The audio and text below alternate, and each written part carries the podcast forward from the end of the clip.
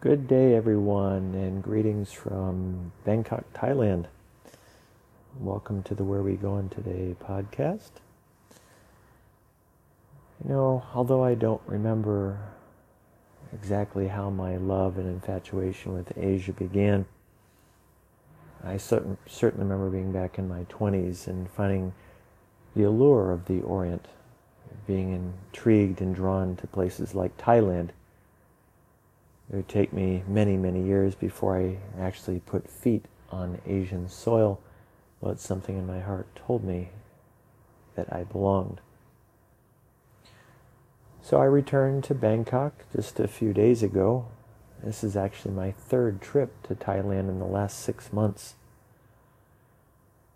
At the end of 2022, I moved to Thailand I sold my car, gave up my apartment, and left California to embark upon a new adventure, not just visiting and immersing myself in Asian culture, but becoming a resident. But of course, life has a way of presenting us with unexpected twists and turns, and it wasn't but a month later I found myself back in the warm and comfortable confines of my home in Santa Barbara. And yet my heart was drawn back. Anymore, I'm not so sure what sorts of flights are available directly from Los Angeles to Bangkok. Every time I've been to Thailand, I've always had a layover in and around Tokyo, Japan. I made my first trip to Tokyo as recently as 2019, and I fell in love. Japan struck me as just an amazing country, clean, orderly, with intelligent, polite, disciplined people, architecture that's pleasing to the eye, food that's delicious, a promptness and regularity to life there that allows things to flow smoothly and efficiently. I found Japan charming and realized in my first visit that it is indeed a world class country. And so, of course, on this most recent trip back to Thailand just a few days ago, I had another layover in Tokyo. And one of the first things to strike me on my five and a half hour layover, which as an aside I'll mention may seem excessively long, but feels just about right after one finishes an 11 or 12 hour flight across the ocean.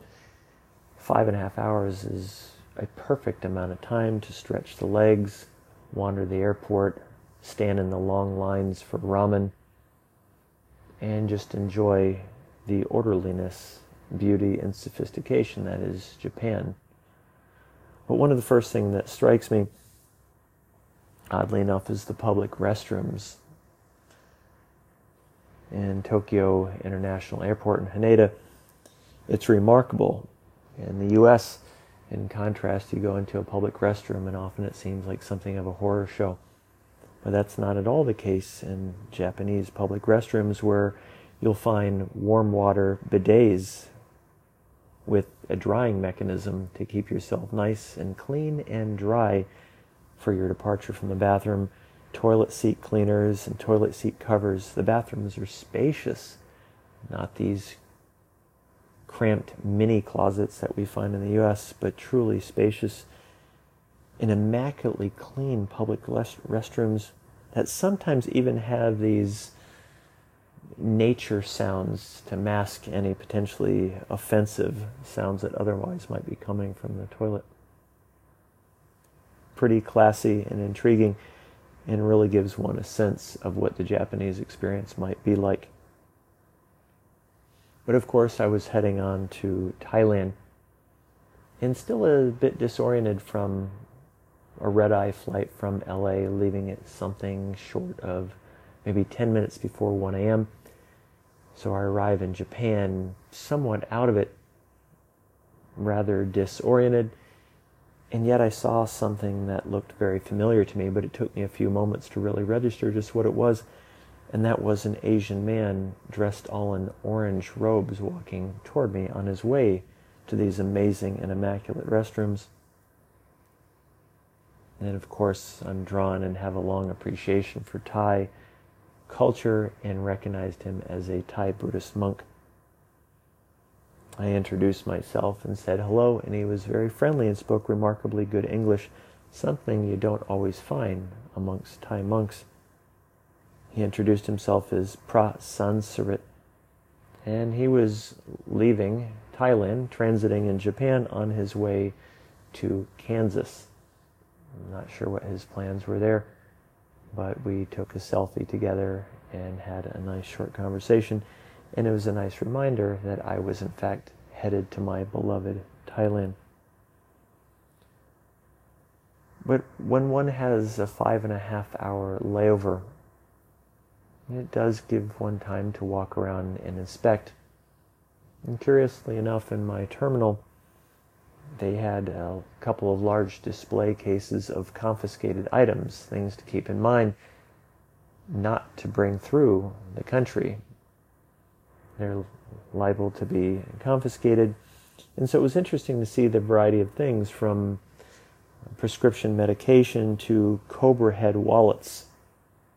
I thought that was particularly interesting but perhaps not as interesting as another curious piece I saw in this very publicly displayed cabinet, this glass case for all to see.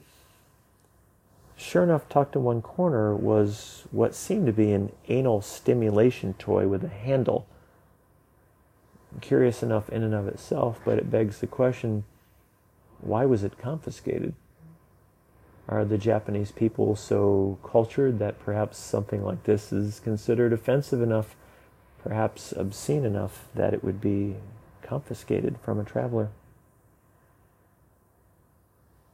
Well, after a nice meal in Japan, eventually it was time to get on a plane for another six hour flight to Bangkok. In my earlier travels to Thailand,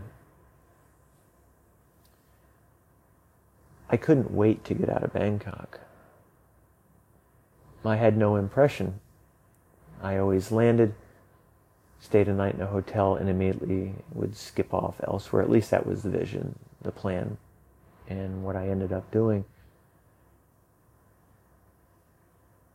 But on these three trips to Bangkok in the last six months, that indeed has been my focus. That has been my nexus in Thailand and it's because I learned on that first of the first three trips in the last six months that Bangkok is a fine city.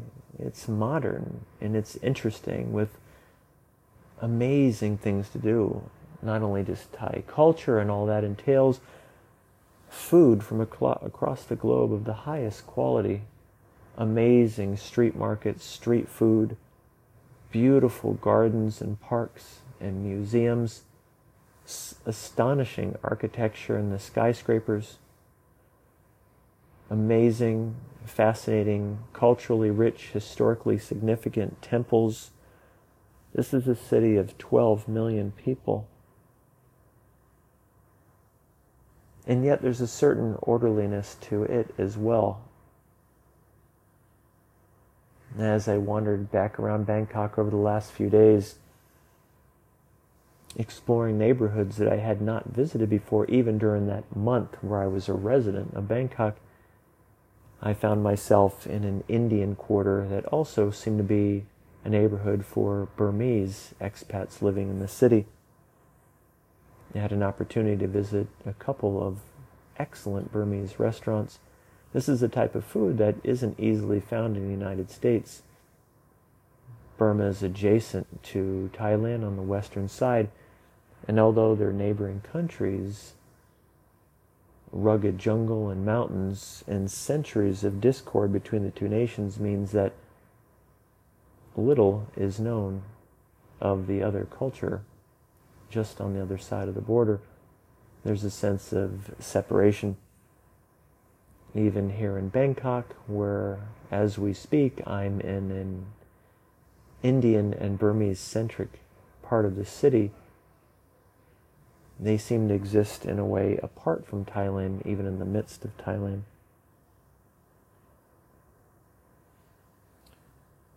But Indian and Thai food are, aren't the only predominant foods amongst the Myanmar food here. In this neighborhood, there's halal food and Sri Lankan food, Chinese food.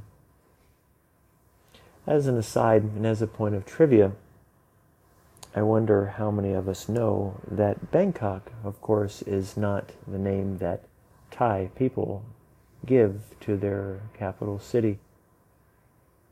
It's called Krung Thep Mahanakhon. But even that is not its actual name. The actual legal formal name of Bangkok is the longest city place name of any place in the world. I don't actually know the legal name, the proper name, but it consists of 168 letters. You can look on YouTube and hear local people pronouncing it. And when I first heard this on my very first trip to Thailand, I was curious to see if any local people actually knew how to pronounce the name of their capital city. I remember asking the question to one of my friends in the north of Thailand. In a very matter of fact way, he said, Of course I know how to pronounce it. And so, what seemed about 12 or 15 or 20 seconds it took for him to rattle off the name of the city from memory. It was impressive, but for now, I'll probably stick to calling it Bangkok. It rolls off the tongue for foreigners like me. But I find myself now in Asia during a particularly important public holiday season. This is Thai New Year, it's not just Thailand that it's celebrated, it's actually across Southeastern Asia. It predominates this particular week with festivities reigning supreme during April 13th, 14th, and 15th. April is the hottest month of the year in Thailand, and Bangkok is particularly hot. I was born and raised in southwest Florida. I'm used to heat and humidity in the summers and I spent 17 years living in Las Vegas. So I'm used to very, very high temperatures in a dry environment as well. This is actually my very first time being in Thailand during the hottest month of the year, April. But given my background in Southwest Florida and in the hot desert in the Mojave of Las Vegas, I have to say that it's warm, but it's completely bearable. It's a tolerable heat. Days have been in the mid to high 90s. It's humid. But the thing is, the mornings and the evenings are quite comfortable. Dare I say, even slightly chilly when the breeze blows in the evening. During the hottest time of the day, you head back to the hotel or to a restaurant or to a shopping mall where you can hide out in the air conditioning, get something to eat. And then you emerge later in the day. It's not a bad way to spend the day. But I bring that up because it's no coincidence that the Songkran, or New Year's festival season, occurs during this hottest month of the year, and as such, it's called the Water Festival. And it's interesting to walk around now and seeing a significant majority of Bangkok residents have slung over their shoulders these giant water squirt guns. When I say giant, some of them two or three feet long, probably holding a gallon of water. And they go around just spraying innocent people, have water gun fights all over the city during the season. I'm finding already on the cusp of the Songkran festival proper, the 13th, 14th, and 15th, that one never knows when you're going to walk down the street and get sprayed by a hose or a water squirt gun. It's already happened to me a couple times today. It's quite endearing. People are enjoying the season.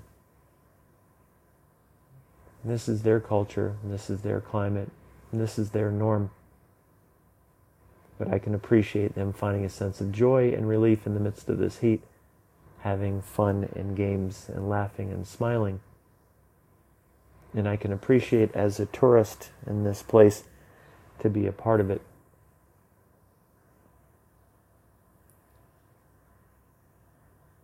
I love Thailand. I love Asia. People have shared with me before that perhaps in past lives I lived in Asia. Maybe that explains my draw as an American, why I keep getting pulled back over and over and over again to Asia. Why is it when I was in my 20s that something about Thailand drew me? And even then, I wanted to go to Thai restaurants whenever I went out to eat. The hand carved wooden tables in the restaurants depicting elephants and jungle scenes. I felt a connection. I don't know what it was. The traditional attire of the Thai ladies that would wait on me and my friends and Thai restaurants somehow drew me. The language drew me. And seven or so years ago, when I first started learning the Thai language, mm, somehow I just took to it. That doesn't mean I'm any good at it. It just means my heart was in it. The Thai language is a tonal language. It consists of five tones. And for that reason, when Thai people speak the language, it almost has a song like quality, a cadence to it.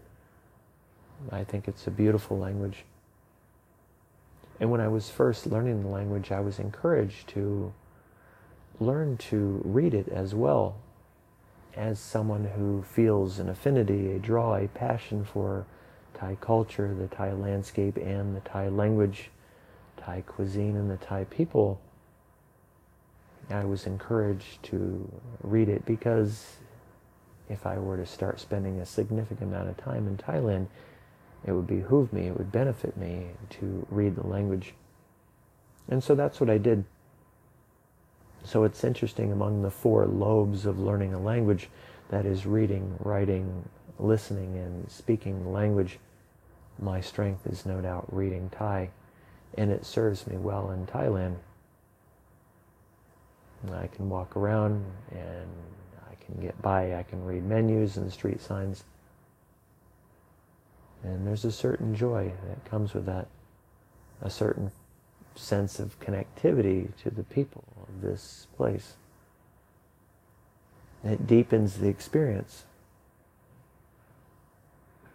an experience that's rich. And so I thank you for joining me for this first episode of what I will be calling the Asian series. This has been a return to the Orient. This being my third visit in the last six months, it feels like coming home. I love my home in Santa Barbara, but Thailand and more recently Bangkok itself has come to feel like home. I find it a curiosity that although I only lived in Bangkok for one month, lived indeed it was. When one lets go, in this case by selling my car, giving up my appointment, getting rid of most of my belongings, and entering the headspace of moving halfway around the world to a new city and embracing what that experience might be like, it really did give rise to a shift a connection to this new space, an embracing of a new lifestyle. It felt different. And although unexpected circumstances drew me back to California after only a month, the shift had taken place. And now I've returned and it feels seamless. I was only gone three months. And here I am. It feels familiar. It feels comfortable the smells of food, the sounds of people talking, that high pitched, almost whiny sound of the Thai ladies in their shops trying to entice you to come in for a massage or to buy their foods. It's familiar, the familiar sounds of the zebra doves and their calls as they sit on building tops. It's the sounds of Thailand. It's familiar. It's engaging. It's welcoming. And so again, I welcome you.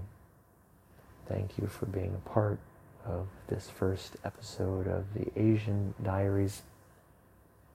We'll see what next week has in store. But I plan to be here in and around Thailand with short trips to Vietnam and back to Japan for the next two months. So without further ado, farewell until next time. Take good care.